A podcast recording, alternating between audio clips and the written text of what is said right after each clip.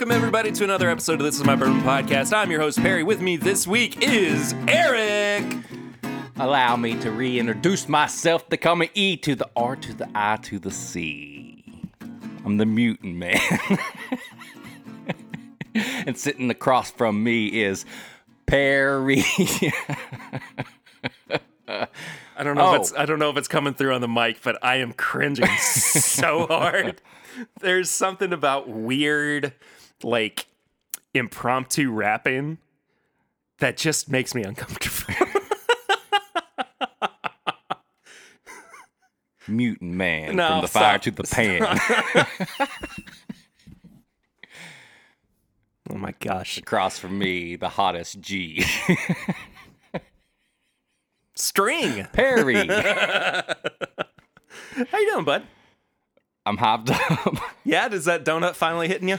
Yeah, like my palms are sweaty, knees weak, mom's spaghetti. Vomit on my sweat. No, I feel great, actually. I just ate a caffeinated donut, and I had coffee earlier, and I had a pre-workout, and I worked last night. So you over the weekend found those donuts. I did. Since then, how many have you eaten? 3. Sounds like too many.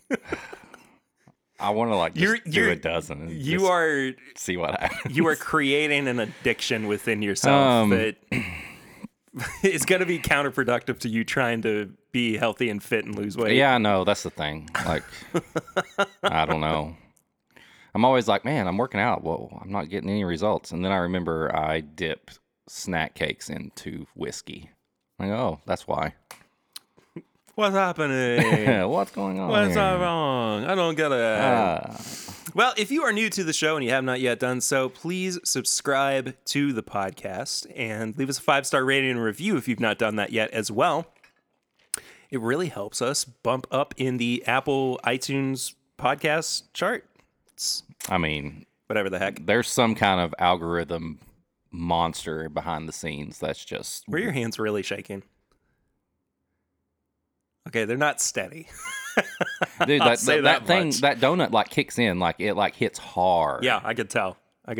So, but if you're coming back, hi. Hope you're well. Hope you've been enjoying everything. You can follow us at My Bourbon Pod and at Whiskey Mutant. Mm-hmm. And you can also support the show at patreon.com/mybourbonpodcast for as little as $1 a month, for as little as $5 a month. You get bonus content, and we are going to be reworking some of the tiers over the next couple of weeks. Live Wiggles Hangouts. That's a joke just for us, because most of that we talked about after we stopped recording the pregame chats. Hot potato. Eric and I are going to start a new podcast. We've already decided. Yeah. It's called Dad Sing Wiggles. Mm-hmm. But yeah, we'll figure that out later. I feel like there's something. Oh, there is something we need to talk about up top. Let's do it. There's a couple of things. 2. First of all, mark your calendars, because on May 28th. Yes. Yeah, which is the last Saturday in May and also the weekend of Memorial Day, we are going to be doing the second ever live show of This Is My Bourbon Podcast. Yeah. Here in Lexington. Yes. We're working on getting the guests together and everything, but it is 100% happening. Mm-hmm. It's going to be at the Clarion Hotel in one of their ballrooms. Going to have about 100 tickets for it. And that also falls within the weekend of our meetup weekend. Yeah. Basically from like Friday to Sunday, when the bulk of like what we have planned is going to happen. And you can find out more about that on Patreon. I think we are also going to open up. Didn't we talk about this, opening up like hotel rooms to people who are not on Patreon? I think we had a few left, and we just wanted to make sure Patreon got their first dibs at it. Yeah. But if there was any left, I was going to put it in the Facebook group and be like, hey, 10BIP 2022 Hangout. Here's some discounted hotel rooms. Come hang out. We're going to do some different things. And we also have a New Riff barrel pick to commemorate the meetup. That was the other thing that we were going to bring up. There you go. Synergy. Yes. That is currently a sign-up sheet for pre-order on Patreon. We're doing this ourselves, so we got to front the money to New Riff. Not going through anybody else. So that's why we're doing a pre-order, just so we get the majority of bottles pre-ordered. And we wanted everybody to have one. Yep. So Patreon gets a few more days. By the time you're listening to this, it will probably be public because we are over halfway through the bottles. So we want to give Facebook group and anybody else a chance to grab one. And if you pre-order, we're going to randomize everybody. And if you're close and want to join the pick, the details will be in the sign-up, but you may be able to join the pick with us. Yeah, we've already got, I mean, like, of course, we're going to be doing it. Yeah. But we've got a couple other special guests joining. So I think we're going to round out, I think, like, max of 6 people on our picking team, which is awesome. Mm-hmm. I'm really, really excited for it. But, yeah, man, I can't wait. The first, like, only Timbit pick. Yeah. It's just so cool. So cool. It's just cool that New Riff does that. Like, they give... Yeah, you know, absolutely. We don't have to go through a distributor. Small groups, clubs, podcasts, whatever. Like, you can just... as long as they have something available, which luckily they had one, like, spot open for April that would make it to where the bottles were here for the meetup. And so we jumped in on that. So... Meetup weekend, Memorial Day weekend. Mm-hmm. There will be like we talked about this on Patreon as well, but there will be like a premium package for the meetup as well, where there's going to be a bunch of stuff that you can participate in. Again, still working on ins and outs of a few things, but we got a really good crew of folks who are going to be a part of it. Longtime listeners, a couple new friends, people who are just kind of coming from all over to hang out and celebrate Timbip and celebrate bourbon right in Lexington, which I think is so cool that my home city, I get to bring people to and show them how much I love where I live and, you know, just celebrate everything that has made the podcast what it is up until this point, and what it will continue to be in the future. And the Clarion has been awesome. They have been so cool. They much opened up like all these different rooms to give us choices, and like they have made it so easy to get people discounted rates and get us a place to do the live show and to do some tastings. And let me just say too, the meetup suite is the dopest thing. Yeah, it is so cool. Like, we went and looked at it a few weeks ago, and we stepped into it and just went, "This is perfect." Yeah, there was nothing else that we could have asked for in that space. Yeah, dude, that could have made it any better than it already was. Perfect for bottle shares, hanging out, and there's its own separate tasting room in it. Yeah, it's crazy. It's awesome. I'm excited. I can't wait. So get in on that. Yeah, get in on it. Links in the description, I'm sure, at least for Patreon. By the time this episode comes out, I'm sure we'll have posted it to Facebook too. But if you, I'll go ahead and throw up like the hotel information in the description of the episode as well, so you can check that out. But can't wait to see everybody. Just over 2 months. Just under 3 months, I guess. I mean... It's close. It's rapidly approaching. Yeah, every day I'm like, oh crap, it's getting closer. I know. We need to get some more stuff going here. I feel that. We also need to get going. Did you say we had sips and snacks? We have sips and snacks, and I had so much fun doing the sips and snacks that Joseph sent. Maybe unofficially sips and snacks because he just. But I have a listener suggestion. Interesting. From one of the top guys listening, he's always sharing, posting, giving us, you know, feedback. It's Darren, Mr. Darren Wright. Hi, Darren. Hi, Darren. So Darren has... Darren, that hello is just for you. Hello. Nobody else can have that.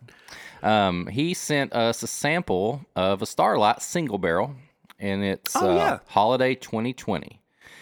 And it's 107.8 proof. It's 4 years old. And he says, pairs with white cake. Now, Little Debbie has a fancy cake, which is pretty much white with white filling, and it's sold out right now. Like, I have not seen it being restocked anywhere. Did you bring zebra cakes? I got zebra cakes. Because it's next to the fancy cakes. It's got the vanilla filling. It's got kind of the yellow white cake. And it's got the white icing with a little bit of chocolate on it. So we're going to pair this Starlight with a zebra cake. Folks, I just want to let you all know that when Eric came on the podcast, it was an unspoken rule, because I never told him, that at some point we had to pair zebra cakes with something. And the reason behind that is these are my favorite Little Debbie snack cakes. They are simple. Why didn't you tell me before? Because I didn't think about it. I leave a lot of the snack stuff up to you. True. I mean, that's your thing. I got it. So, I get it, but I want to make you happy. I am happy. Yeah, but it took how many episodes to get zebra cakes? I don't freaking know. I don't care. So anyway, Darren, thank you for the sample. Thank you for the snack suggestion. If anybody else wants to send a suggestion or a sample or a snack, let us know. Please. I like doing these because, I mean, I'm doing them all the time on Instagram. Perry's always, I'm sending him stuff through text. It's nice to see what everybody else wants to do. Perry's in another world right now. He didn't even wait on me. He's just, I haven't even got anything in my mouth yet. I ate half of that thing in one bite. I'm not even kidding.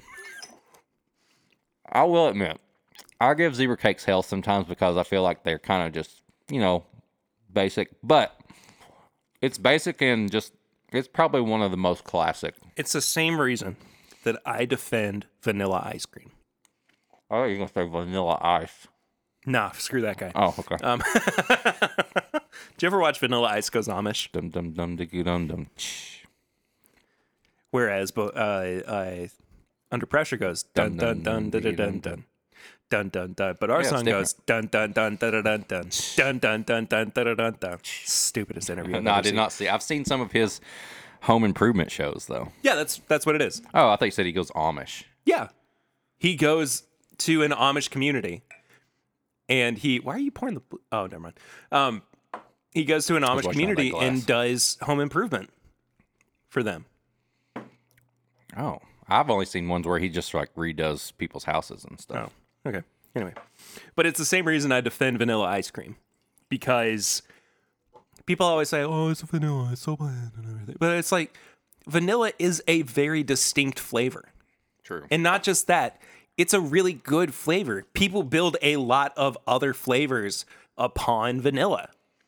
I mean, think about bourbon. Vanilla is a very common flavor. It's true. Within the flavor profile. So we need to, hey, legalize it. Legalize vanilla.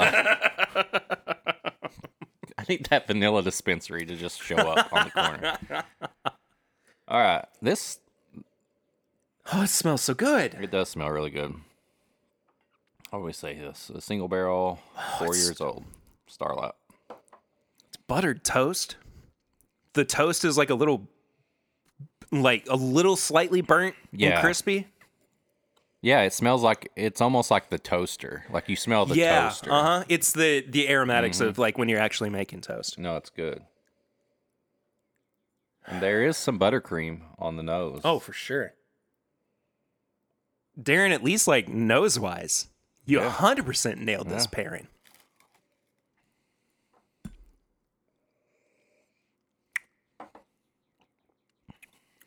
That's pretty good. It's pretty good. Oh, it's way vanilla on the palate. Wow. That finish is all vanilla.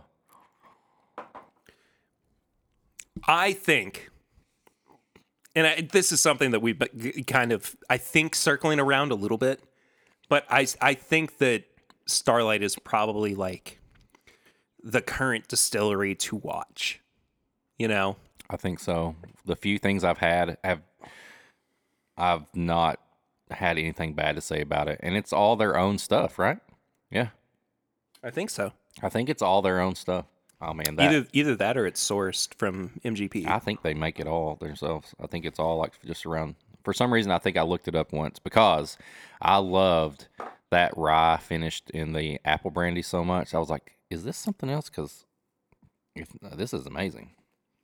All right, I'm going to do a pour over. Did you just do a pour over? I did. You did. I spilled. Oh. Mm. Oh. It just enhances everything. That's where it's at. This is a perfect pour over cake. Can I ask you something? Yeah. With my mouth full. Was the pour over something that you invented, or did you pick it up from anybody?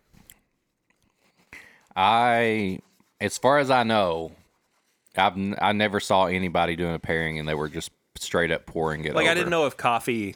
You know, somebody was doing like a coffee pairing and they poured a little bit over like a donut or something. My head was I wanted to have like, you know, when like, you ever had like a rum cake or something or mm-hmm. like, and yeah. you can like, you take a bite and it's like you can just, it's not like baked in there. It's almost like Derby pie. Yeah. Or bread pudding. Bread pudding. Yeah. That was exactly. It's like...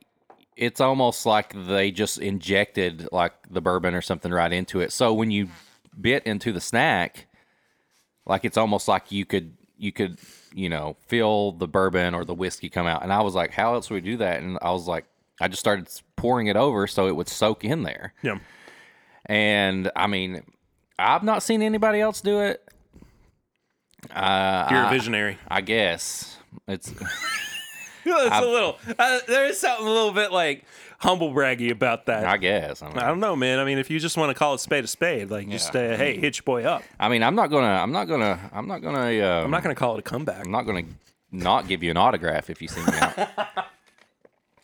I'm not gonna take a bottle and just pour it over you if I see you out in public and say what's up. Man, it's been a while, and please don't take this the wrong way, but it's been a while since I've been like recognized in public from the podcast. I think a lot of that has to do with the fact that the pandemic and everything. Yeah. But I mean, there was a period where like I'd go to distilleries or someplace local and somebody would recognize me. Like the Power Bear. It was really weird. Like very, very strange. Yeah. Never did it ever happen for my music or anything. It was the podcast. Because you're awesome. You're awesome. You're the G. I'm the OG. Sitting across me, the hottest G in the game. I've had enough whiskey at this point where it's not making me cringe. Can you do some homework for me? Of course. Can you try pairing the Nulu maple barrel mm-hmm. with something simple like a zebra cake? Yeah. Because I think that would be really, really interesting. Okay. I'll do it. Just out of curiosity. Yeah, I'll do it. Sweet. What have you been drinking recently, Eric? Well, we kind of mentioned it a second. I have a Blue Note Juke Joint Whiskey Single Barrel. Yep. That I brought over to let Perry try. It's really, really good. It's really good. Like, it's. It was from Bourbon Finds on Instagram. On the sticker, it's got Gone in 60 Sips on the back. I don't know the age.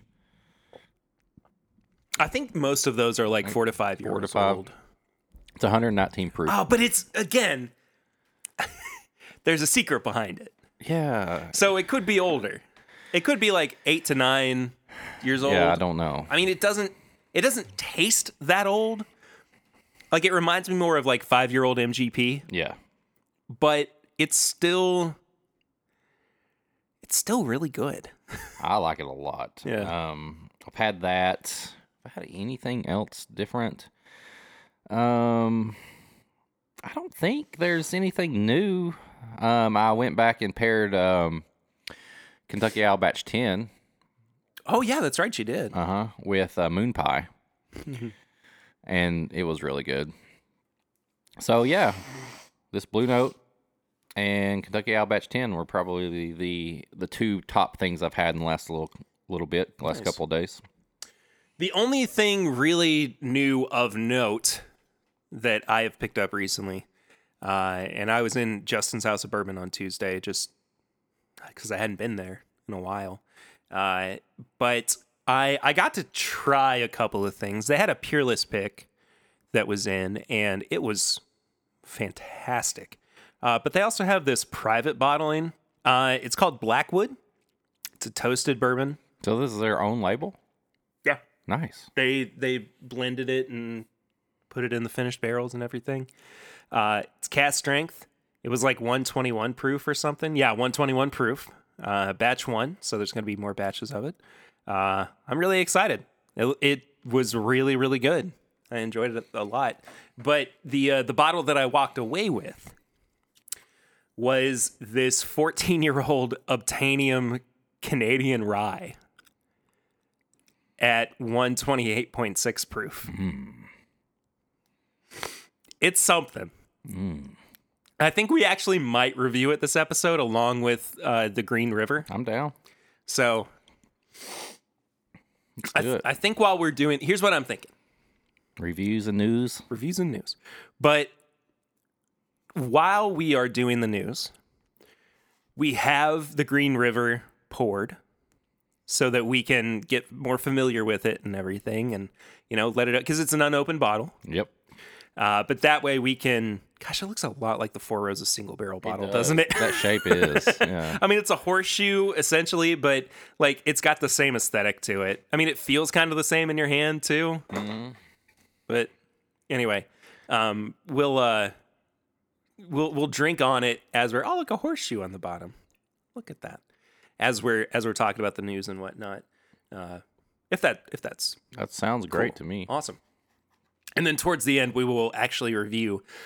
We will review the Green River, but once we are finished with that, we'll also review the Obtainium Canadian Rye Whiskey because this is also Batch 1. Oh heck! Of this, so we'll talk more about it when we get there. Yeah, let's go. Hand me some of that Green River. Let me open it up here. Oh, Green River. Ooh. Dunk. That was nice. So we're moving on to the news, starting out with the big news drop for the day. Ooh. House Bill 500 has been passed, and yes. It is a step. It's a step in the right direction, I would say, for allowing us to... Don't take my single barrels. ...to hold on to single barrel picks.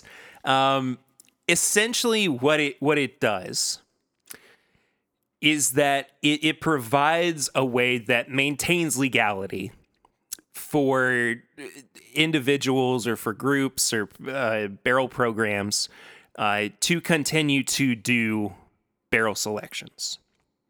So it's actually putting in place like some laws for it and everything. But this is good. This is really, really good news and something that we needed to see as we were starting to get worried about it. And quite frankly, I am not as worried about it anymore because I still can't believe it's a thing. Like, I cannot believe it's a thing. So I found out this week, and I'm not gonna name my source.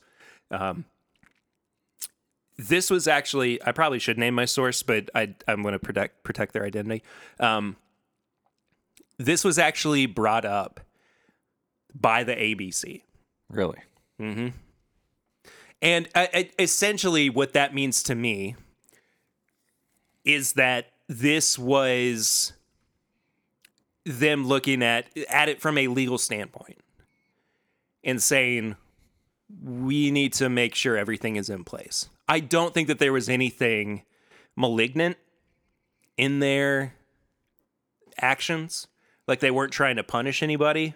They were just trying to make sure that everybody's butts were covered. Yeah. They probably got, like, a word from, like, somebody. They're like, oh, remember that one guy that went and picked a barrel and...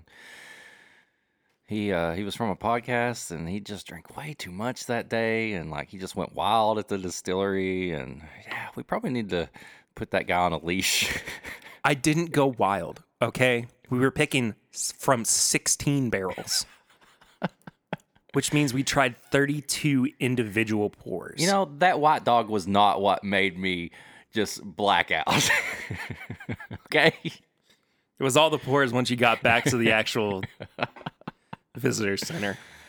Jeez Louise. But no, it is really easy on the surface to look at this and go, where are the bad guys? You know? Yeah. And I get that because it's something that is so integral in our community that we have private barrels and we have single barrels that go out to groups or, you know, we do them for charity or a meetup or whatever. I mean, genuinely, we would not be able to do this we would not be able to do our pick for the meetup if this did not go through. Yeah.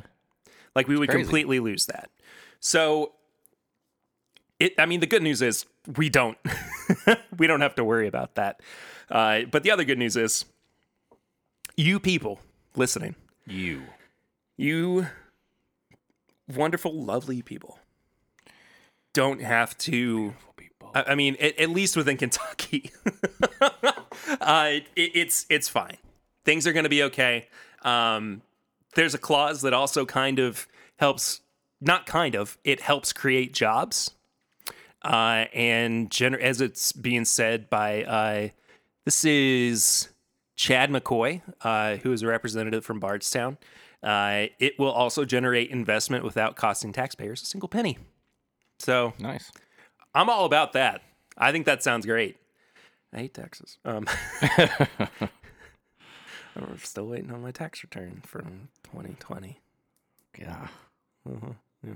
Finally got the state one. But if anybody has any,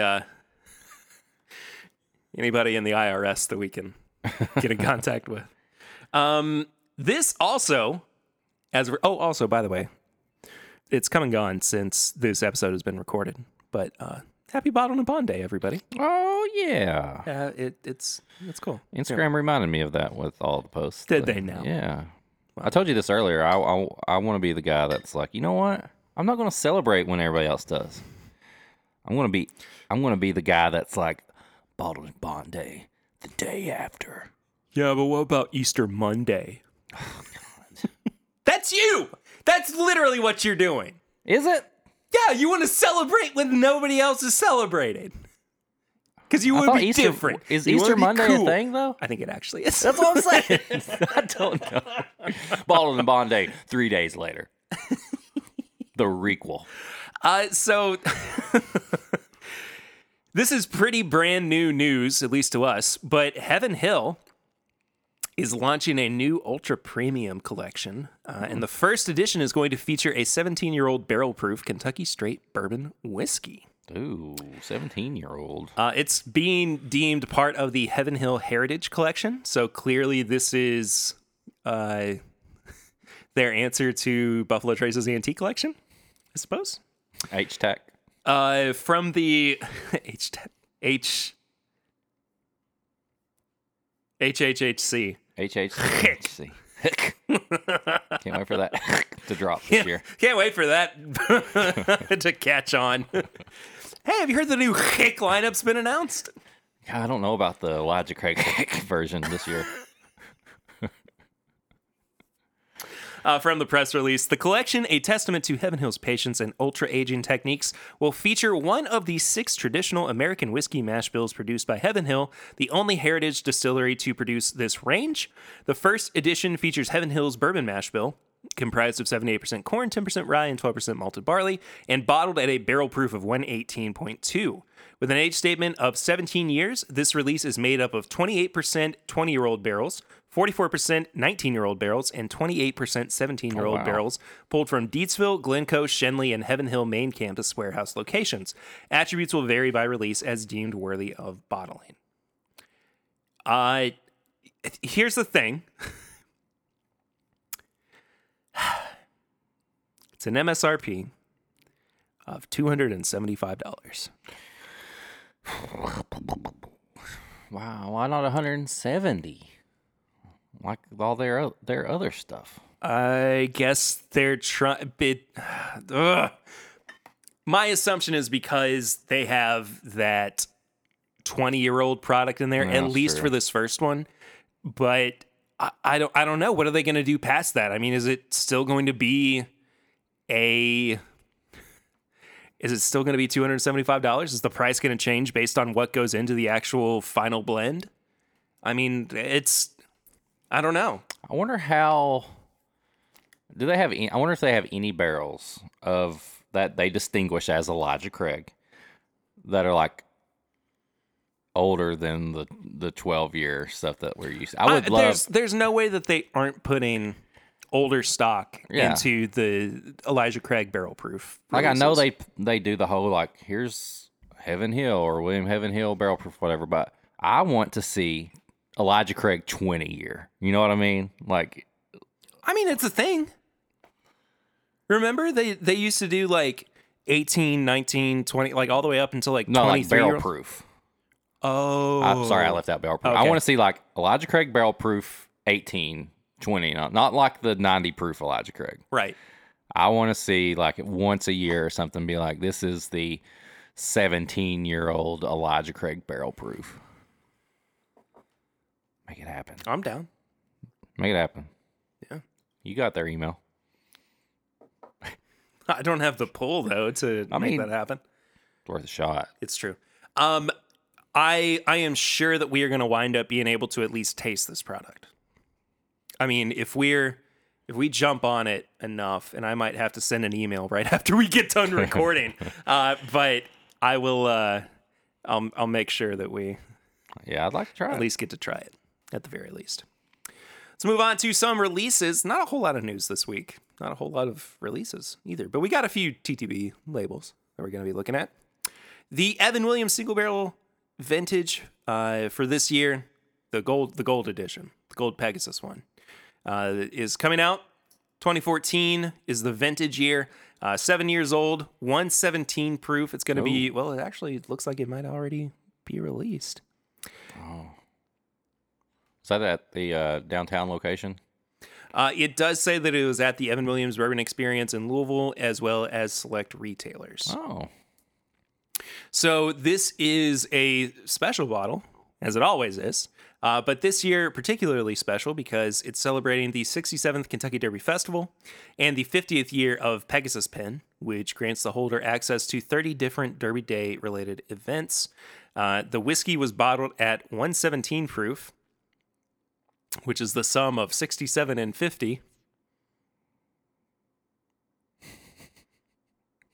to commemorate the occasion, and it's dipped in gold wax. Why didn't they just put it in there that what it came out as? Stupid. I don't know. I don't need those numbers to match up. I mean, I don't either, but I mean, it is kind of cool. It's a gimmick. It's not the worst thing in the world. Catoctin Creek is also putting out a new rye. It's called Rabble Rouser, and it's bottled in bond. What? Say that name again. Rabble Rouser. Rabble Rouser. Yeah. What is that? I don't know the origin, but it's definitely not. But listen, that sounds like a cartoon character. The Adventures of Rabble Rouser. Rabble Rouser, a person who speaks with the intention of inflaming the emotions of a crowd of people, typically for political reasons. So there you go. That's just funny. 4 years old, bottled in a bond, $99. What's the proof? 100. If it's bottled in a bond. Yeah, it's 100. It's bottled in a bond. Yeah, but sometimes. Straight rye. Sometimes what? It's going to be 100 proof no matter what. True. It's bottled in bond day, Eric. Yeah, I know. I don't celebrate till 3 days later. I feel like this is not the first time that I've been like, what's the proof on a bottle of bond? No, that's not the first time that anybody on this podcast has said that. It's always, I'm thinking of there's something like. Oh, I know. Like a different proof point or something like that. Like, I feel like there was something bottled in bond that's higher than 100 proof. There will never be and never has been. I feel like there has been. I know. It's the caffeine. But there was an episode where Chad asked the exact same question. And, like, I didn't know how to respond at first. I was like, it's bottled in bond, dude. But anyway, it is 100% rye. So, I mean, 100% rye, bottled and bond, 100 proof, $100. I don't know. That seems a little bit much. Sample? We'll see. We'll find out. Anyway. TTB labels. TTB labels this week. The first one's from Nulu. It's a toasted bourbon finished in apple brandy barrels. Non-chill filtered. No word on the proof just yet, because those usually are based on the single barrels. I'm going to go there and ask, can I have that bottle? See what happens again. Try to put some in a water bottle. In a water bottle? Yeah. See if I can get some out. Back to the label. It's an experimental finish, by the way. Barrels of straight bourbon whiskey are put into various wine, brandy, and cognac barrels for months at a time. We taste them diligently to ensure the finish is heavily present throughout the nose, palate, and finish. Man, I bet that's going to be good. I'm pretty excited. I'm going to try to find that one. New England Barrel Company. I have never heard of New England Barrel Company before. New England. They have a stouted bourbon, apparently. 110 proof. Straight bourbon whiskey finished in stout barrels, aged 3 years, 11 months, 14 days, and then finished for 3.5 months. That's very specific. Bottled at cast strength and non-chill filtered. And apparently this is release 1 for 2022. So, I don't know. I've only had one stout finished bourbon before from Goodwood. Oh, I think I have that. And it was okay. Yeah, the honey ale barrel finished Goodwood is way better. Mm-hmm. It's real good. Was I supposed to be drinking this? I was one. Wow. I mean, give me a second, but that kind of hit me with some flavor right there. And this is the Green River that we're talking about. Twizzlers. Oh. Yeah, because it's not like licorice. It's licorice candy. Twizzler, though, is like straight up like its own thing. Yeah. Yeah, you know the difference. Like the nose... It smells like a younger age bourbon to me. It does, but it's also got this like strawberry and cherry note. See, I get that more on the palate. Do you? Yeah. Like the nose, I'm getting just that straight. Like, hey, this smells decent. Like, I'm not mad at it. It may be a little younger, but on the palate, yeah, dude, it's a lot of cherry candy. What's the proof on this? 90. It drinks. It's got a little bit more of a kick than 90 proof. I'm mad at that. I like it. And it's the best thing I've had from their company. I mean, O.Z. Tyler was a non-starter, so I don't want to talk about that. Hey, their rye was pretty good.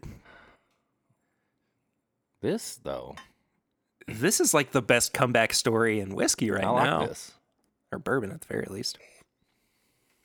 Interesting. All right, we'll get back to that. Yeah.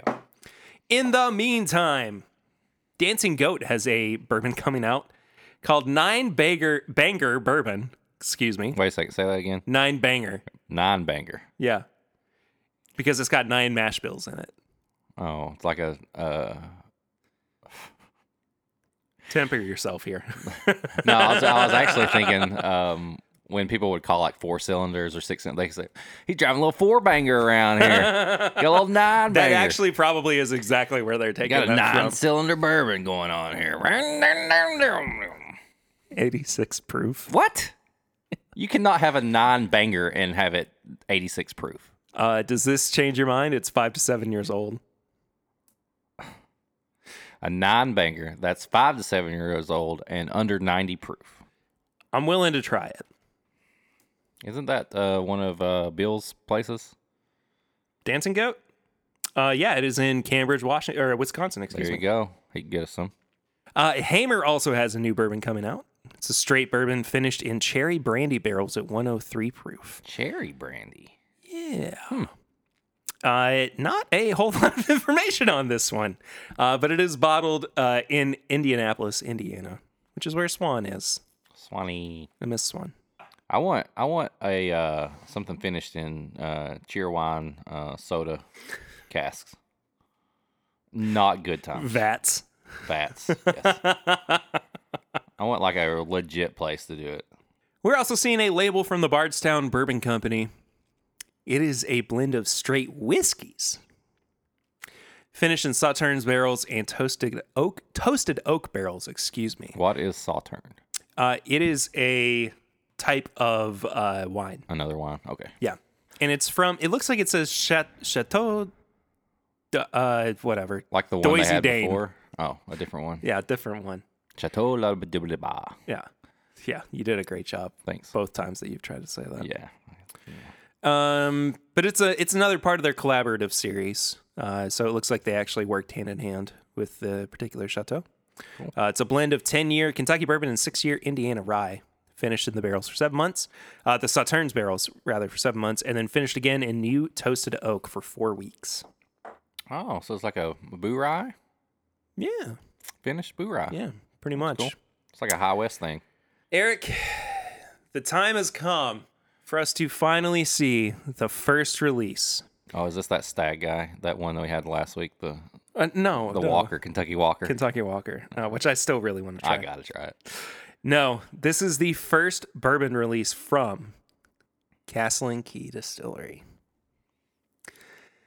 Now, let's talk about this one a little bit because there's some things going on.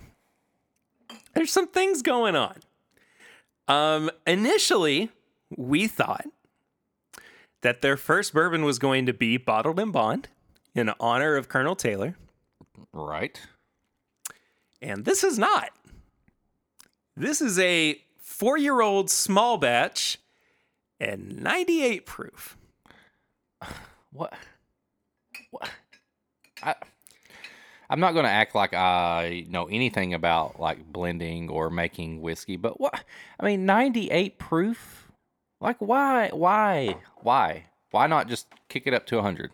Is there a reasoning behind that? Is it because it may turn people off, be like, oh, 100 proof, that's too much? No? I don't know. No, I think more than anything, and I'm trying to be objective about this. They hate bottled and bond day. No. Oh. That's not it. Okay. I'm trying to be objective about this. Whoever is tasting it, whoever is in quality control, is saying that at 98 proof, it tastes better than it does at 100. How the hell? I mean, if we've set the same bourbon. Remember what I told you last week? Yeah. If you get heated. Little kids, shut your ears. What the fuck, man? Like, no, I agree. Like, I agree. 98 proof beside 100 proof. Maybe like my palate I know is not a refined machine that's just pumping out like crazy notes. But still, like, I feel like if I put a 98 proof whiskey and the same whiskey at 100 proof beside each other, there's not going to be much difference. Well, or the one with 100 is probably going to be better. I don't know. I feel like I just don't get 98 proof. 98 proof. It's not like a single barrel that you just pulled out and it's like, oh, it just happens to be 98 proof. That would be cool. I don't know. I agree with you on the single barrel thing. I am willing to withhold judgment until we try it. However, their rye has not been impressive. Mm-mm. And usually, if a rye comes out before a bourbon at a distillery, it's a pretty good indication. And if it's good, it's a pretty good indication that their bourbon is going to be at least okay. Right. And unfortunately, their rye was just okay. So I don't have high hopes for their bourbon. Mm-hmm. Now, if and when, because I know that they start doing single barrels. That could be the game changer. But the small batch at 98 proof. And it's already 4 years, you said? Yeah. I mean, why not be like, it's already 4 years. But here's the other thing. And this is, I think, what you're kind of getting at. But this is a slap in the face to Marianne. I'm just gonna say it because the initial vision was to have a product that honored E.H. Taylor and to have a product that came out of the same distillery that he built from the ground up as a man who helped save bourbon with the Bottled and Bond Act. And they are literally shortchanging them by 2 proof points. And it's not, I mean, in some ways it is dishonoring his legacy, but like, is there that much bad blood between Castle and Key and Marianne now that we have this kind of issue? I don't know. I mean, surely they would have seen this and gone, we have to stick to our guns. Well, my thing is, like, look at the place that's around us. Right. Look where we are. Right. How do we not take this in and celebrate everything that we have built upon the backs of the people that left this distillery the way that it was? Castle and Key doesn't exist without Bottled and Bond whiskey. Sure. But even if you don't look at it that way, there has to be somebody in marketing who could care less about heritage, who's like, you know what? If it says Bottled and Bond and 100 proof on the label, a lot of these people like to buy that. Like, even if you're not thinking about heritage, like, wouldn't you be like, hey, we want our first bourbon to say Bottled and Bond, 100 proof, Kentucky straight bourbon, whatever you put on the label. Like, that would sell the bottle to me, even if I didn't know anything about it. Right. Like, I get your point because I think you're exactly right. Like, come on, like, we're in Kentucky. Be aware. Be self-aware of what you're doing. This is a famous, legendary place. This is your first bourbon. Why not do that? And then, if you're just looking to sell bottles, I'm way more into Bottled and Bond than I am a 98 proof small batch that's sitting there. So either way, like, they just missed the mark on all this to me. Like I said before, I don't know the ins and outs and what happens and all that, but I feel like a Bottled and Bond bourbon as your first release coming out of a legendary distillery sounds pretty good. It does. Yeah. It does. I mean, you're running your mash through the same pipes that Taylor built. You're distilling in the same place that Taylor distilled. I mean, like, even just thinking about the fact that there could be, like, little remnants of what Taylor made. Just Taylor made. But you know what I mean? Like, But just, like, that it could even be slightly touched. Yeah. Like, there's so much that they could do that would build upon it. And it's just like, what are you think? They don't even mention. Oh, wait. Yes, they do mention Taylor. But it's just the old Taylor distillery. Like, they're not even talking about Colonel Taylor and what he meant to the industry and what he meant. I mean, essentially meant to this distillery. I don't know. I think I'm going around in circles at this point. But I am disappointed that this is the first bourbon that we get from them under the Castle and Key brand. Right.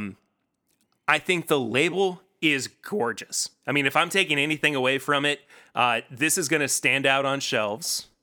No, it looks cool. It's going to be awesome, but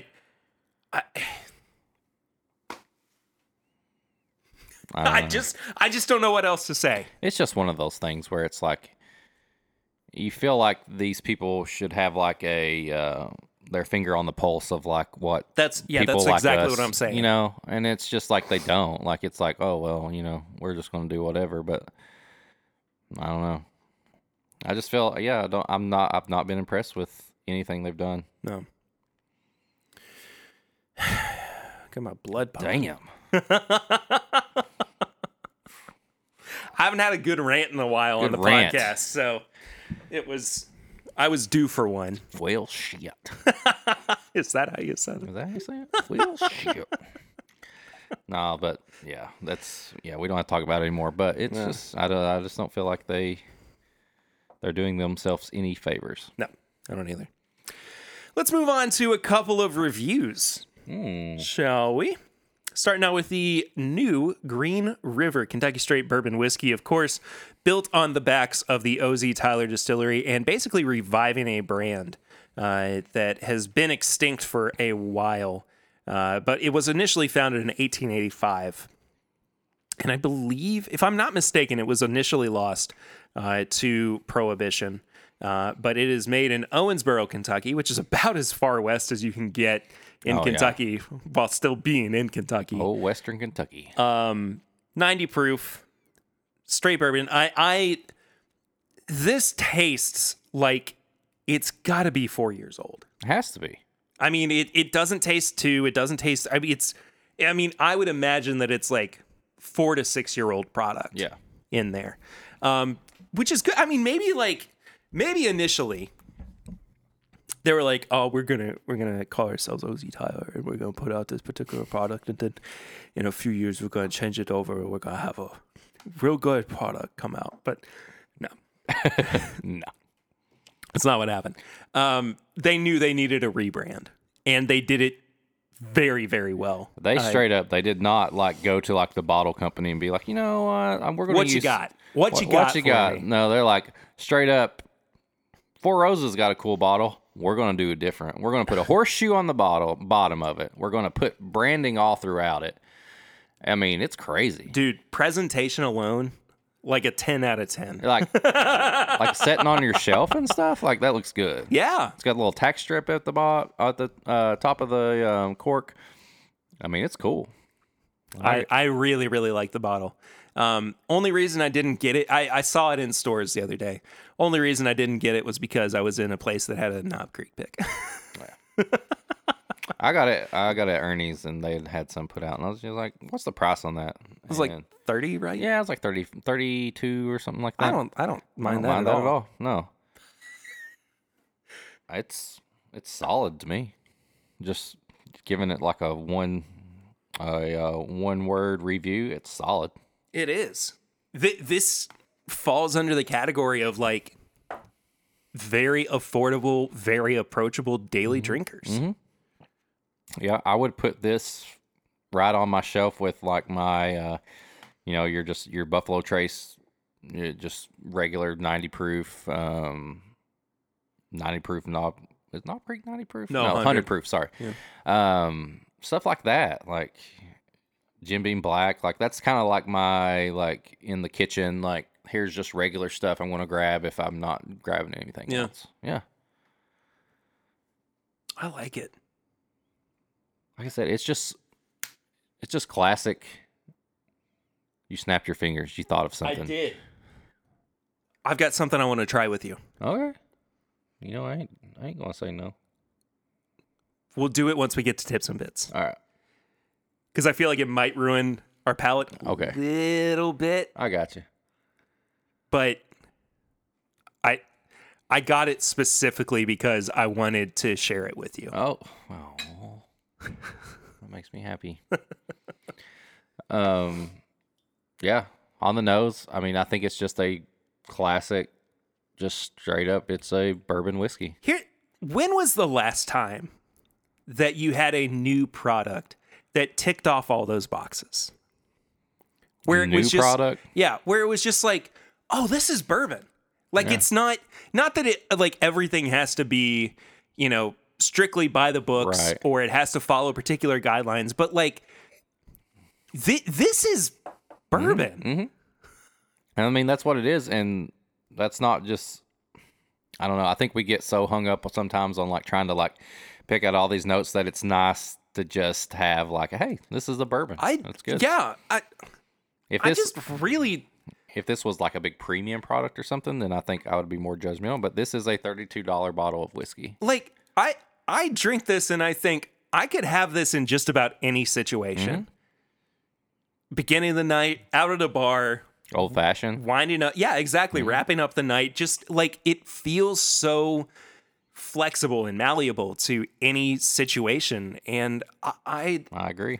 I have not been this impressed with just a very solid daily drinker in a long time. So I mean, I'm going to go ahead and say before we actually get to the breaking down of the scores, if you see this, pick it up. Yeah. I mean, I don't think that this is going to disappoint anybody who is a bourbon aficionado or a bourbon lover or drinker or whatever. I mean, this has kind of got everything, something for everybody. Yeah. I agree. I think you pick it up and you just enjoy it. Don't you could throw this in a rocks clash, throw this in a whatever, and just enjoy it. I mean, I am 100% getting a bottle of this. And I have not like gone into a store with the intention of buying a 90 proof bourbon in a long time. A really, really long time. But this just convinces me that there's everything about bourbon that makes bourbon good within this product. I'm going to work backwards from this. So our scoring system is nose, palate, finish, and price. Each category is out of 5. Final score is out of 20. I'm going to start with the price. As a good everyday sipper, truly a solid proof.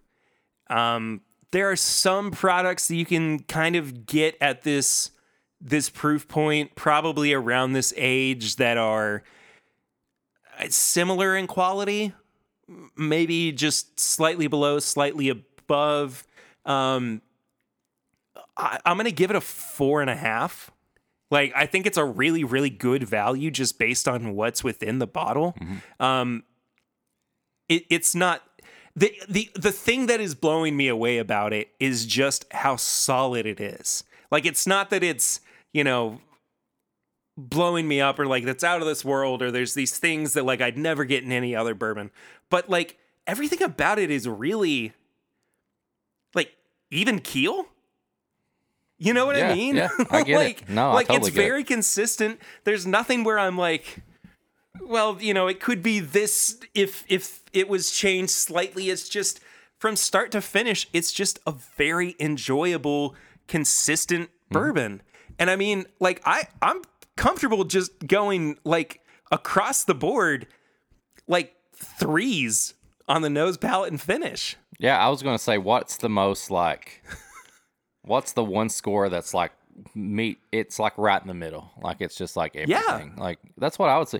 I would say on the price, like if this was like $28, and I know that that's only like $4, but there's your brain when you see something that's sub 30, you're like, holy, oh my gosh, this is a sub 30 bottle, $30 bottle, but. That's me once again being very picky, but it's just like I'm just going to go across the whole board. It's like it's in the middle or slightly above the middle. That's why I went with 3s on nose, palate, and finish. Yeah, I'm the same. I'll agree. And I mean the price. It's just so good. Yeah, it's so good. I mean that rounds us out at a 13.5. Yeah. So.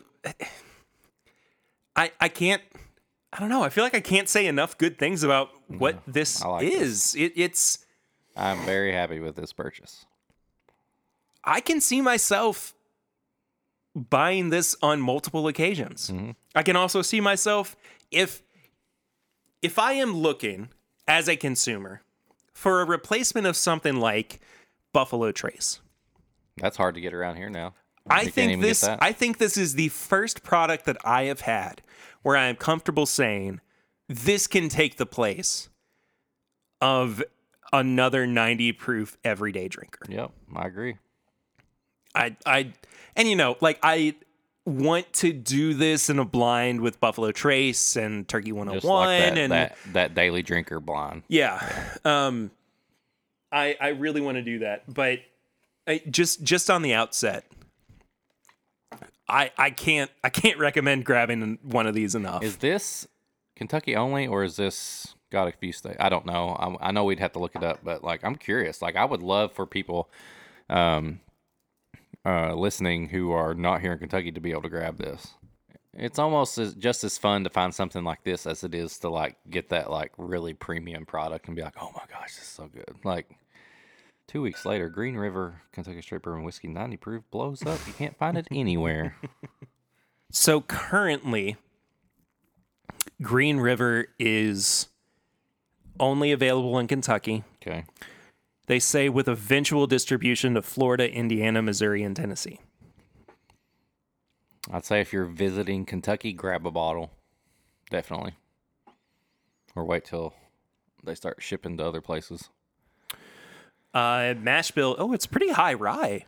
70% corn, 21% winter rye, and 9% malted 2- and 6-row barley. I don't know what that means, but that's okay. I'm down for it. Dang it, man.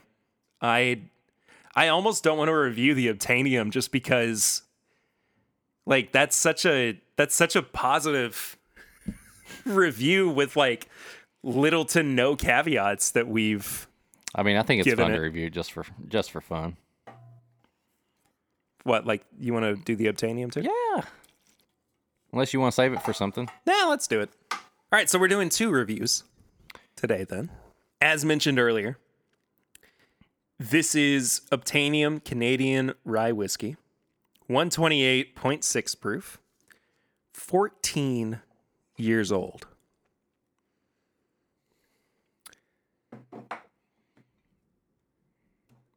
Do you want me to tell you the price now or wait? Wait. I want to wait. Okay. I want to see. I always like being like, what would I pay for this? Versus you did that last week, too, with the Seagrass, so... And I was like, I want that, a little cheaper. I want that Seagrass, man. I just want it. I know where it is. All right. I don't know where the money for it is, though. I just set the glass down and just looked around because that smells really good. I will say this is the first. No, that's not true because I've had Whistle Pigs that I've really liked. But this is one of the first like memorable Canadian ryes. That it I have just been so good. I know. So the Seagrass was a 16-year-old Canadian rye, right? Yes. But it was finished and all that stuff. Yeah. And this is so and it's not apples to apples, right? But like if you are looking at an unfinished version of barrel Seagrass 16, like I mean, you can tell that this has like the same DNA to it. And that goes back to what I said last week about that Seagrass it's phenomenal, but I don't think I would just grab it whenever I could because it was so tropical. I'd want to be in the mood for it. This makes me want to. This doesn't have that tropical nose. It has that. This is a rye, and it's good, and you should keep pouring it. Nose. I mean, it's like. If I was gonna put a snack or a candy on this, it would be almost like a Kit Kat, but it's a rye. Absolutely, it's like wafers and like chocolate, but it's got some rye spice on it. Wait until you taste it, because that's exactly that is 100% what's going on with the palate. That wafer in the middle. That's just like. You just know that it's a wafer crunch. That's what I was about to say. I even have that feeling of like I like the crunch with it. Yeah. It's such a weird, like viscous, ethereal mouthfeel to it. You're drinking a whiskey, but your mind is thinking like that's a I just had a candy. Yeah. Oh my goodness. Can I have a little bit more of that? Absolutely. One? I'm telling you. This is not my last... They have more left of this? Yes. Oh. This is not my last bottle that I'm getting of this. Can I be 100% transparent? Please. I want to pause. Does this need to get cut out? It may be Patreon only. I don't know. Yeah, I'll cut it out. Whatever you think. I'll cut it out just for your sake. But you got this at Justin's House of Bourbon, right? Okay. Until recently, I was very anti Justin's House of Bourbon.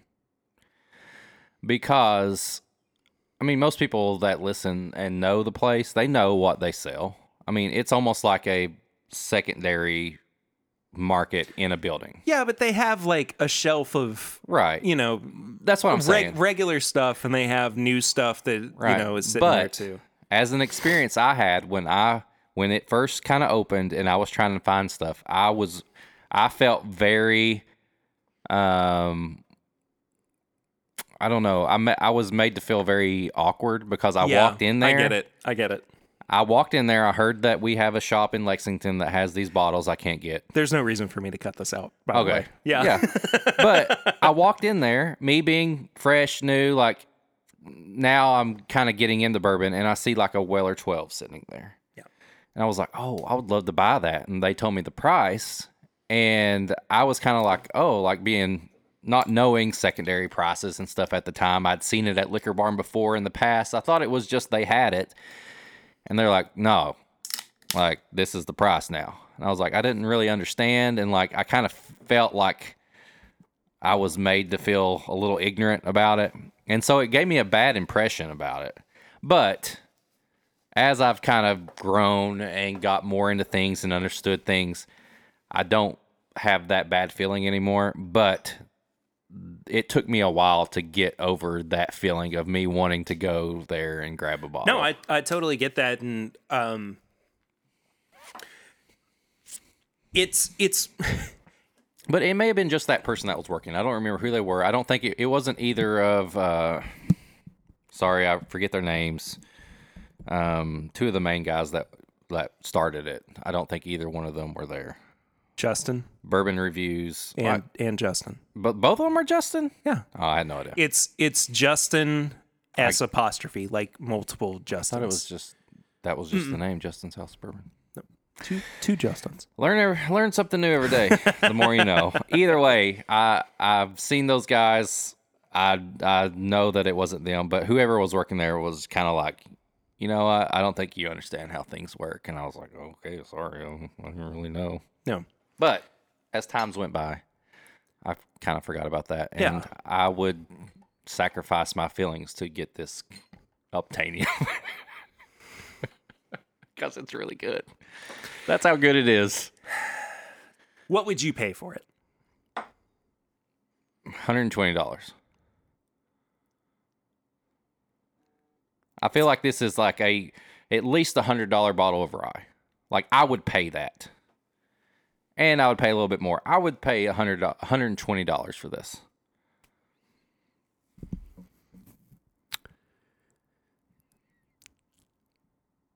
$70. Give me two. What? $70? Are you shitting with me right now? No, I'm not. It was like with tax, like $75. I would buy two of these right now. I mean, like, I have to go pick up my daughter from daycare here in a little bit.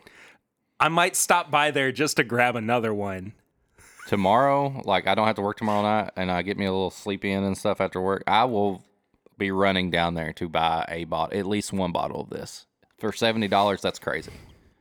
A 14-year-old whiskey. I mean, it's a no-brainer. I mean, like, this is such a good value. Yeah. That's amazing. And it's good product too. I mean, I would not feel bad about crushing that either at $70. Yeah. I mean, we're almost halfway through this bottle. And so, but if the product inside were like bitter or really oaky or anything, that would be an issue. But I think where this really shines is the fact that it is...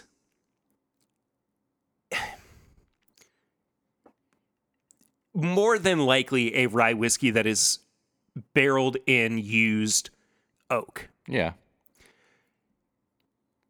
So if we're talking about, like, what we were talking about earlier, well, it was on the pregame chats, actually, with... if you don't have a solid foundation with your mash bill, with your white dog, no amount of time in a barrel is going to fix that. I think this is a really good indication of how great a mash bill can be, and how even with used oak, it can still be highlighted exceptionally. Yeah. There is nothing about this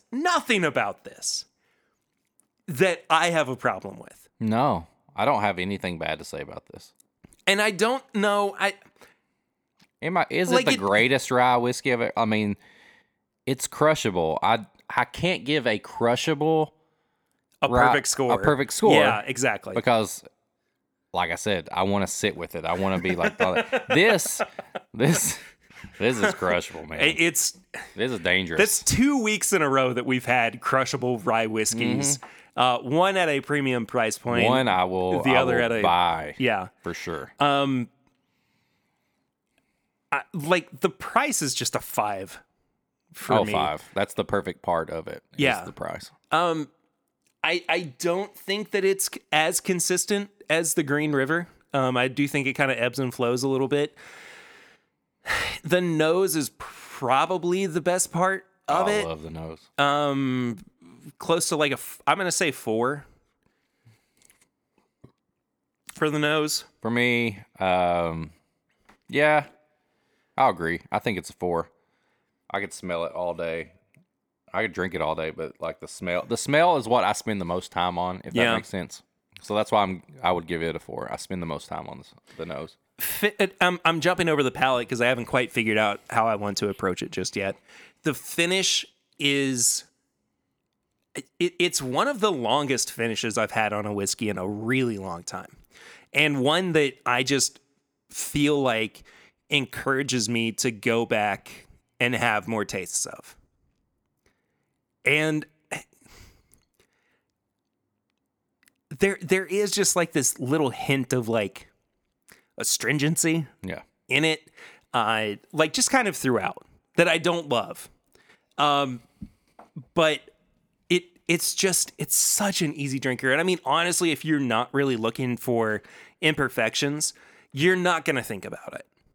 I mean, it's just very, very solid. This would hold up in a blind of rye, and I think it would dominate some of the some rye that we like. And we haven't even talked about the proof.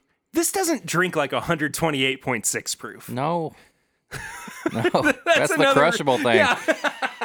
It's like I could get in a lot of trouble with this bottle of whiskey. Yeah, it's like I'm just drinking a 100 proof. Rye right now. Like, no big deal. Oh, actually, it's 128, almost 130. Oh, and it's 14 years old. But $70 though. That's the thing, dude. That's an amazing price. I honestly thought you were going to say it's more than the 120. I know. I wouldn't have picked it up if it had been more than that. I want to find the light whiskey. Oh yeah. I really want to own a bottle of the light whiskey. Yeah. I really want to... do they have bourbon? I think they may, but most of the stuff I've seen that's hazmat is usually that light whiskey. I would 100%, even if it's at like $85. I guarantee we could get a sample of the one that... I don't want a sample, I want a bottle. Well, okay, now we're on the same wavelength. No.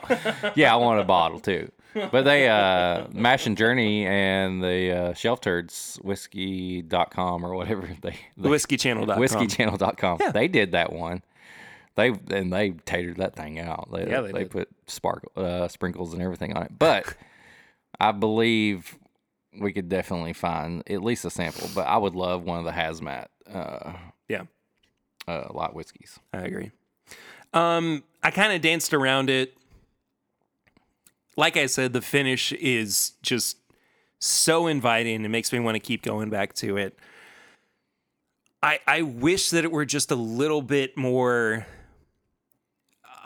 a little bit deeper, a little bit more well-rounded. Yeah. But it's not so much to its detriment. I'm going to give it a 3.5. Here's the problem with the palate. It's just so easy to drink. But I love it. Like I'm not spending any time with it going. It's almost like you have to do like a different like grading system. I know, it. Right? It's like you got the premium system and you got the crushable system. Yeah. But trying to maintain like consistency throughout.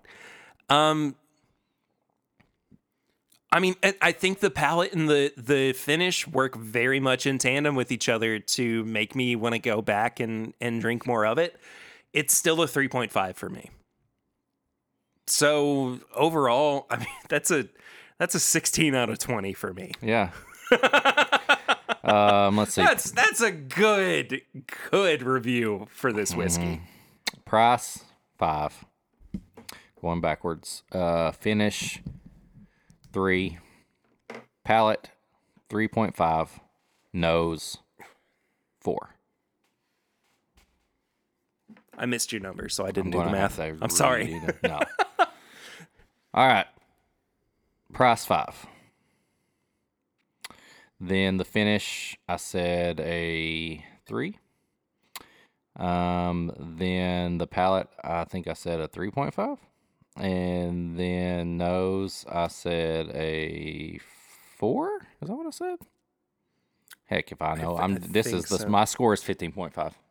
So I mean, we're basically the same at this point. But, I buy this all day.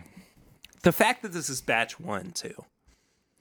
There's a good chance that I will buy 2 more of these. 1 more to drink and 1 to keep. Because it's the introduction of this product. Yeah. Pretty much. That's good. It's so good. It's good. It's so good. I was expecting it to be like, okay. Yeah. You know? Like, I thought it would be fine for what it is, but... I thought you were going to say it's way overpriced. I'm really happy it isn't. Oh, yeah. I mean, genuinely very, very happy that it isn't. But it's awesome. All right. I'm going to go grab what I wanted us to drink. Okay. What? This is not whiskey. This has to be a beer. This is a beer. This is right up your alley, dude. Dude, you know exactly what kind of beer I like. So on Saturday, I had a tour. And for lunch, they had booked Goodwood in Frankfurt. Mm. And I don't drink on tours because I'm supposed to be driving people. Right. You're a responsible adult. Exactly. And so I said, I want to take a crowler of something home. And there were a couple that caught my eye. That bottle is awesome. Yeah, it's really, really cool. Can or whatever you want to call it. They did let me try a couple of things, but I mean, it was like just a little sample. You know, 2 ounces of beer is not going to do anything to me. That smells so good. There were a few that stood out. One was their hazy IPA. I love hazies. Yeah.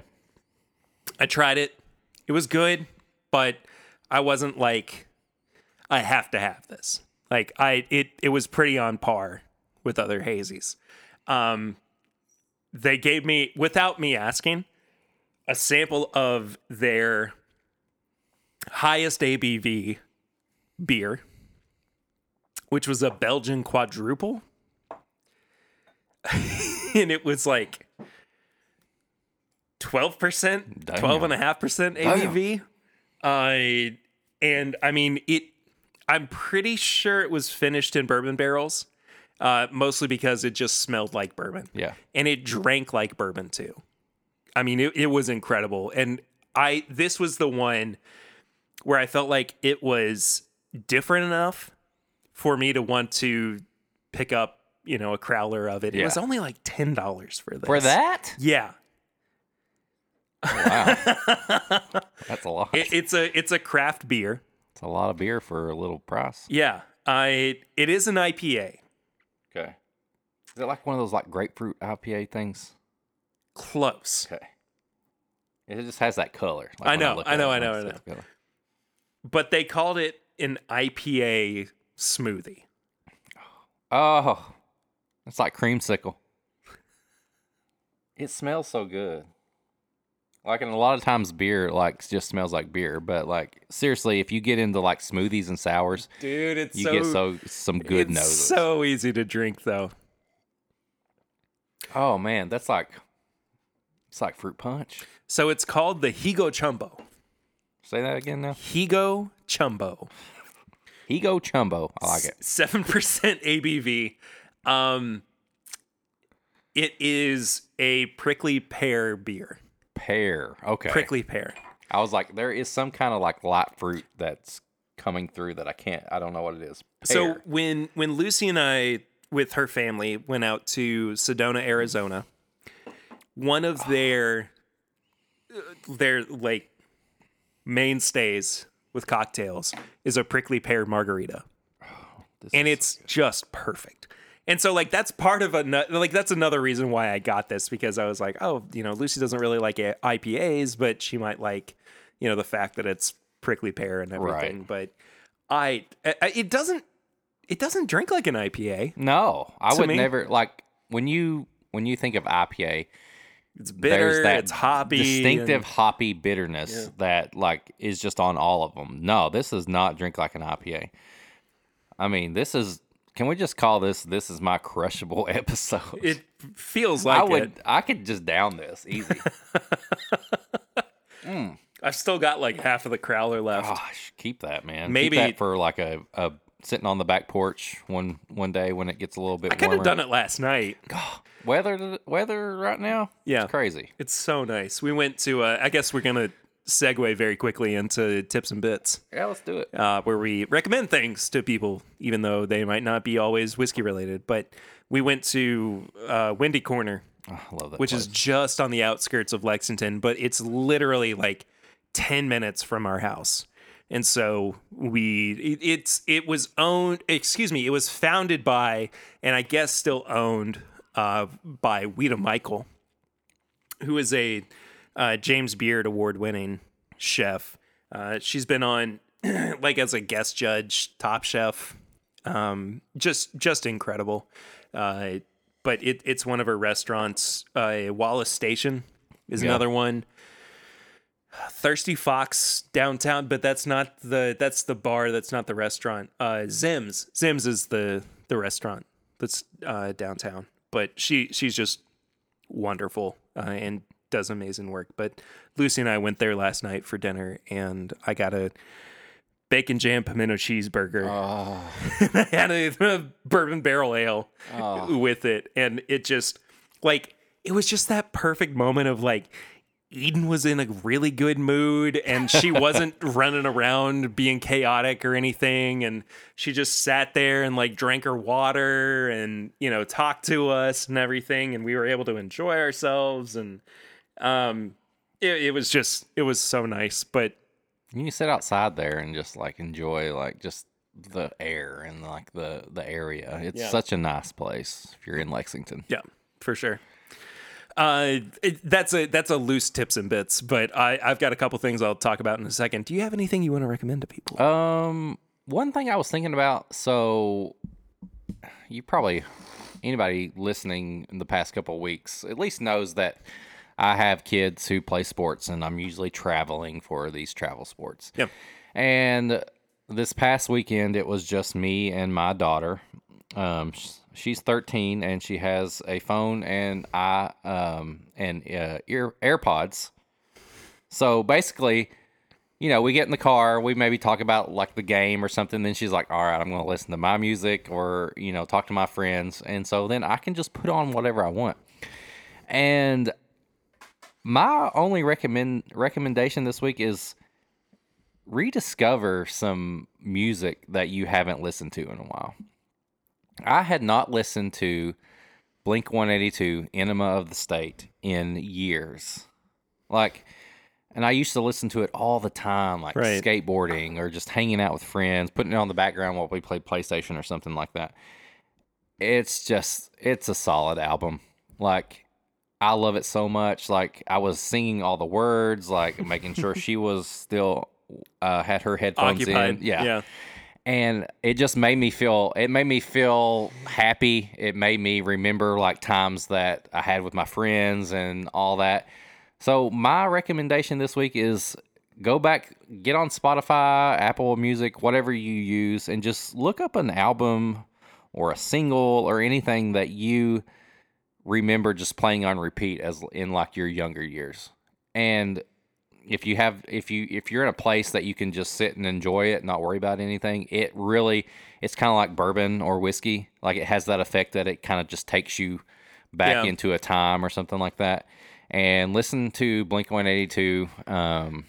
It was just fun. It made my couple hour drive fun, and I remembered stuff. And there was no kid trying to pee into a Chick-fil-A cup. This trip was just me and the actual mature kid that I have, who likes to listen to her own stuff, and we have good trips that way. We have fun. She does her thing, I do mine, and then we hang out. We go to eat, and I don't know, like it's just fun, like.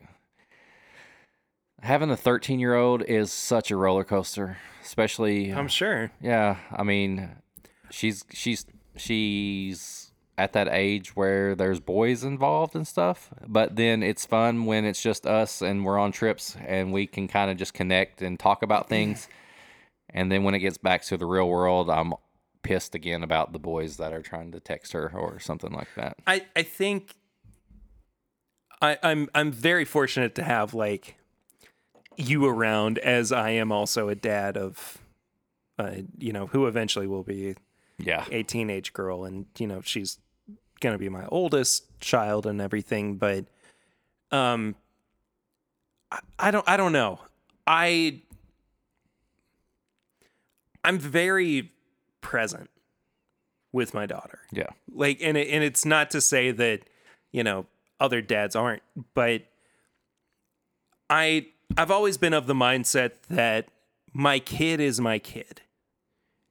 Like, it's not me going, oh, it's my boy, so I'm going to give him more attention than I would my girl. It's just I am there for like, I'm there. Yeah, that's how it is. And I think that's, a lot of what you should do, but there has been for so long this stigma that girls are raised by moms and boys are raised by dads. And I just don't think that that's how it should be anymore. No. And so like, I think I brought this up very recently, but like career wise for me, it's been pretty rough recently. Like I haven't had a steady income. I haven't been able to clock in and clock out or whatever, and have a paycheck that at the end of the week I can rely on. But through all of that, I have been able to, even though she's a toddler, and it's very important to establish these relationships. I've just been able to, like, in some ways, be her best friend. Yeah, like I recognize it more and more as, like, Lucy spends time away from her. Like, and it's so weird, and I'm probably getting way too into this, but, like, I think she views Lucy as, like, the provider. Mm-hmm. Like, she's the one that, You're the friend. Exactly. That's kind of mine and Addison's relationship. Like, she respects both me and April as parents, but there's a lot of times when something's going on and shh, don't tell April. But she goes to you more than April. April may be in a bad mood. She may like just something crazy is going on. April's just raging, doing that mom rage, and me and Addison look at each other and it's like, oh, we need to get out of here or something like that. And like, there's a like with the sports stuff, and like even Addison, she won't never admit it, but she's like a little secret nerd in her own. Like she, she used to read comic books with me, and like we just have this like special thing. Like we're there's nothing all about, like you just said, like moms raise the girls. That I have boys and I have Addison, like.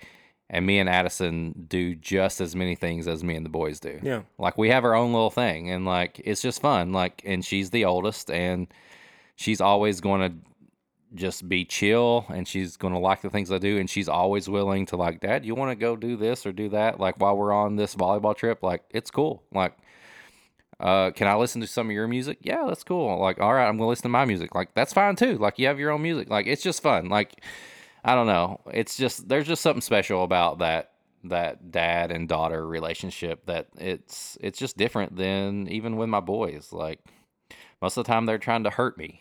Yeah, they're trying to prove dominance. Yeah, and they're like, I want to pee all over this place. I'm going to punch you in the face. I'm going to pee in the car. Yeah, into a cup. Yeah, and then you're going to have to deal with the refuse. Right, and I'm like, you know what? That's pretty badass that you're doing that. But also, please don't do that. So gross, dude. But what are you doing? I don't have to worry about that with Addison. So. who as this is this is a very extended tips and bits, but who snuggled with you more when they were babies? Addison. Yeah. I believe the boys were mommy's boys when they were little. Yeah. They still are. Dash, my youngest boy, still will randomly come in there and push me out of the bed and get with, snuggle with mom. Yeah. But it was me and Addison. I got pictures. April would always take pictures of us and stuff, and it was just always, it was me and Addison all the time. That's how I am with Eden. I mean, like, even. Again, like I spend so much time with her, but last night we were just watching TV before bed, and I was sitting on the love seat, and Eden just got up and snuggled with me and laid her head down on my belly and everything, and it just like it's an intimacy that we as dads don't have because we don't breastfeed. Yeah. Like it's a moment where we can actually like enjoy ourselves and not feel like we're providing, even though we are. Right. And I don't know. I want to have a boy. Like, I want our next kid to be a boy. Famous last word. I know. Here's the thing. I know it's going to be a girl. It's going to get rowdy. It's going to be a girl. Like, I've just kind of accepted that fact. I will say, I'm not taking Addison to watch Jackass like I did the boys. Well, I mean, true. But I just, like, if my only relationship with my children is dad and daughter. Yeah. I'll get over that desire to have a boy, things have been so good with us, and I don't have any problem with the way things are, but it's my kids. I wouldn't have a problem with it regardless, right. But, given the particular situation that I'm in, I don't know. As much like stress and anxiety as there is over like, making money and trying to provide, like, it's just nice. Like, they don't know. No. I'm not trying to say like you shouldn't be upfront with your kids about particular things, because I do think that it's important to be honest with them when particular issues arise, but at this moment in time, I'm just happy. Yeah, like it's just it's a very you don't even have to explain it to convivial me. Thing to I say. I get it, but yeah. But anyway, here's something weird. So we are separately, unfortunately, going to be seeing the new Batman movie. Yes, this coming weekend. Yes. So as I did with Spider-Man No Way Home, to get myself hyped up, I watched all those movies. I've been watching a bunch of Batman movies. Oh, I watched a whole YouTube video of just like the highlights of all the Batman movies, because I've been having to work. So I was like, I got to watch something. Sure, yeah. We have the same mindset when it comes to this stuff. Well, the Weekly Planet did a ranking of the best Batman movies, and they just got done with their incredible retrospective on the Dark Knight trilogy. I'm so disappointed that you never went and watched the first one when I told you to. What?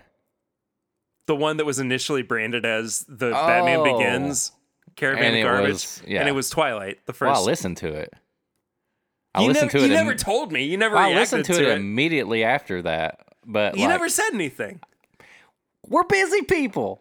You could have texted me. I texted you about something else. I know I did. Dragon Ball Z or something. You texted me about Breaking Dawn. Oh, yeah.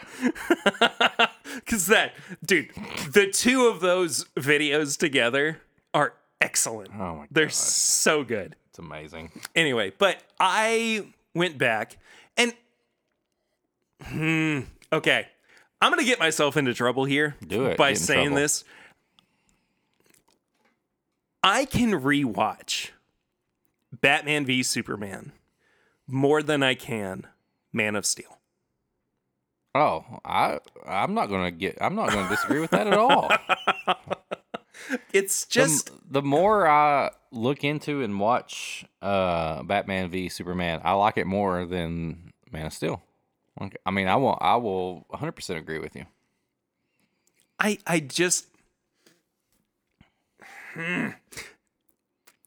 Overall, the characterization of Superman is not great. He's so doom and gloomy. And then once they jump into... I mean, like, I don't even understand why within this universe, they like why they even like Superman. You know, he destroyed Metropolis. Oh, yeah. And then they build a monument to him. And then he comes back and just... messes up everybody else. But like they're talking about him like he was this savior, but if you look at the way that he was raised in Man of Steel to be basically removed from humanity, that is so contradictory to the way that he then is received by everybody. So we lose this element, and I think that Zack Snyder's Justice League is an improvement upon the Joss Whedon cut, but that's a conversation for a different time. But it still is like you are losing the message of what you think Superman actually means within this universe. I think it's because you don't get to see that as much. It's almost like that's the thing. It's tell don't show as opposed to show don't tell. Right. So if you just watch the movies and all this, you'll be like, he's not done enough to make people respect him. But also, hold on. Let's talk about Batman v Superman for a second, just in terms of like why they're going after Superman. So you're telling me that they think that Superman shot people, and that's why he's gonna be maligned by the public? When has he ever used a gun? His eyes are guns, okay? It's Superman. He shoots frost bullets. It's such a load of crap. Breath. Frost bullet with his breath. It's just so stupid. It's so dumb. It's not good. No, yeah. It's not. But, like, I like the characterization of Batman throughout that more than I do in most other interpretations, because he's probably the closest to being a comic book representation of Batman. But that movie, in and of itself, is so broken. And that's nothing new. I'm not saying anything new 6 years after that movie came out. But it's tough. It is a tough watch. It is. That being said, the extended version is way better than the actual theatrical cut. I was about to say, please watch the extended version. I actually watched Joss Whedon's Justice League yesterday. But I watched it with the Weekly Planet commentary. Okay. Which... it's the only thing that makes that bearable. I started again, and it's been out for about a year, but the Zack Snyder's Justice League. But I'm watching it in black and white in the Justice is Gray version on HBO Max, and It's not as good. I was going to say, is it worth it? It's not. Okay. It's not. It's really muddy, and it doesn't make as much sense in black and white as it does with color. It totally loses. Like, I haven't even gotten to the part where, spoilers, Superman comes back. His black suit, and he doesn't have long hair. But I can't imagine that it looks any different or different enough in the Justice's Gray version where he's, you know, wearing the black and white suit as opposed to the original cut where he is actually in the red and blue. Yeah. Like, it can't be that different. Yeah. But I wish I gave him a mullet. That's all I wanted.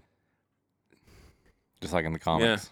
Yeah. I also started the Dark Knight trilogy again. Oh. Because... Dude, I love Batman Begins. It's such a great movie. I'm not a big fan of 3. I think 2 is just is one of the most solid ones, but there's something special about Batman Begins. I like it. I think it might be, and this is without having seen the Batman right now, the best Batman movie. Just as like a standalone Batman film, like understanding who he is and what he does and why he does the things that he does. It's just the best form of like introducing you to that character. Also, I meant to bring this up top, but I was in what is essentially round 0.5 of Matt Madness 2022, where I don't want to spoil too much. But none of us moved on to the second round, even though it was billed as the first round. It's a do-over. It's not Matt's fault. Did you get them? I did. Okay. Yes. Did he actually tell you all 4 of the things that I have? Mm-mm. Okay. So it was just the thing that he was like, hey, do you have the tequila barrel? Send me one. And then at the end, when I was watching it live, I was wondering if he really even had that or if he was just keeping the thing going along. I don't think he has it. So... Yeah, dude, I was racking my brain. I was almost about to text Chad, not Total Wine Chad. It's Bourbon Not Chad, and be like, do you have this? Because I'm trying to help right now. I almost did. And then I was talking to Porter. He was like, no, like, don't worry about it. He had to have been laughing his head off at me because I was so serious about it, and I was like, I've got to compete for real, right? And I got to be in it, and I got to do this. I didn't want to get short. I mean, I didn't know that everybody else got shortchanged. Yeah, but like, I just wanted to prove myself. The biggest twist of Matt Madness so far in its 2-year thing. It's the first round of this year. So good. You have to watch it if you're listening. Watching the NCAA tournament. And after the first round, like, everybody's played through the first bracket. And they're like, all right, we're going to switch it up again. And they're like, wait, hold on. Actually, we painted a bunch of volleyballs, like basketballs. And we have to redo this. Yeah. So good. I love you, Matt.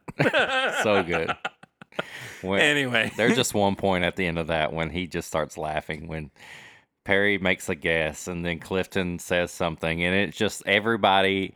Oh, it was Clifton saying that he quits. Yeah, Clifton said he quit. Perry basically guessed it on the head. On the nose what it was. Matt starts laughing, and it's just... I started laughing. I was sitting in my living room, like, sitting on the couch with my iPad watching, and I just started laughing, and, like... It's just hilarious, like, especially when you know all the details behind it. It's good stuff. It's good stuff. Anyway... Oh, that does it for this week. We went a little longer than I expected us to, but we started talking about being dads. Yeah, we did. So that's what happens. That's how it is. Eric, take us home. Let the people know where they can find us and all our stuff and how they can support the things that we do all across the board. Go. I think Patreon is the best way to support the show. It actually is. www.patreon.com/mybourbonpodcast. For as little as $1 a month, you can support it. And at $5, you get all the extra stuff. You get the special bonus episodes, the uncut episodes, and anything else we decide to put out there. If you want to send a question, comment, or if you want to send a sample or a pairing or something for us to do, you can send an email to thisismybourbonshop@gmail.com. Got some merch at bourbonshop.threadless.com. If you want some Whiskey Mutant merch, it's whiskeymutant.myshopify.com. If you want to leave a voicemail where you send us a message with your voice and we reply to it on here, we'll play it, talk about it, and make fun of you if you didn't do anything cool. 859-428-8253. Social media, Facebook, Twitter, Instagram, it's My Bourbon Pod. We have a Facebook group on Facebook. It's This Is My Bourbon Podcast Facebook group. Join there, answer a few questions, and you can get in on all the questions, memes, and anything else we're talking about. YouTube, This Is My Bourbon Podcast on YouTube. Perry goes live every Thursday. I join him about once a month. You're actually going to be joining me next Thursday. Well, this Thursday. The day after this episode comes out. Tomorrow, I will be on there. Perry's going to do a little bit more Madness training. I got something a little different I'm going to do this time. Okay. So just letting you know. I have a YouTube, Whiskey Mutant. It's not that name. It's like -ASTR or something like that. I don't have 100 subscribers yet. But if you subscribe, maybe one day I'll be able to change my name. So subscribe to YouTube, search Whiskey Mutant, and you can follow me on Instagram at Whiskey Mutant. I'm on TikTok as well. You can follow Perry on his personal stuff, PRitter1792. Slide into those DMs. He'll be sure to look at them or not. And if you want to leave, I'll look at them. I think sometimes when you get a notification and you see who sent it or what it might be, I mean, even me, I don't look at some stuff. I wait. I mean, like if I don't jump on it immediately because... That's what she said. If you want to leave a 5-star review, just do it. You ever looked to the ceiling before? Apple Podcast, Spotify, leave a review, whether it's good or bad, we'll read it on here. If it's good, we'll praise you. If it's not, we'll make fun of you and shit talk you. But also, we have we have gotten a few positive ratings. I'm assuming positive ratings. Okay. We've had a few over the past couple of days, but no actual reviews. So you have to leave a review along with your rating for us to just see it. We love you, or hi, or give us the secret formula for the Krabby Patty. Oh, dude, I would love to do that for like a special content. Like I'm making the Krabby Patty right now. Do you think it's actually beef? I think it's Krabbies. Krabbies. I think it's Krabbies. Krabbies and beefies together. Krabby Patty is probably crab and beef in together. In a patty form. I would eat that. I would too. That sounds really good. I'm going to make that. Let's figure it out. Okay. And then, honestly, just share or tell people about the show. Like, yeah, that's another way to do it. And you don't even have to click on anything. You can just look at your friend and say, hey, have you listened to This Is My Bourbon Podcast? And then that person says, yes. And then you're like, oh, or no. Oh, shit. And then you look at your other friend and you go, have you listened to This Is My Bourbon Podcast? And they say no. And then you're like, okay, go listen. You just helped us. Easy as that. There you go. Can't get any easier than that. No. Next week. What is next week? I don't know. That's what's so fun about this. Next week, actually. Wait, no. 2 weeks from today is St. Patrick's Day. Mm. But next week, though. No idea. Oh, I was going to say a little Whiskey Mutant plug. I just did a Taking Back Sundays with my buddy Barrel Proof Nerd on Instagram.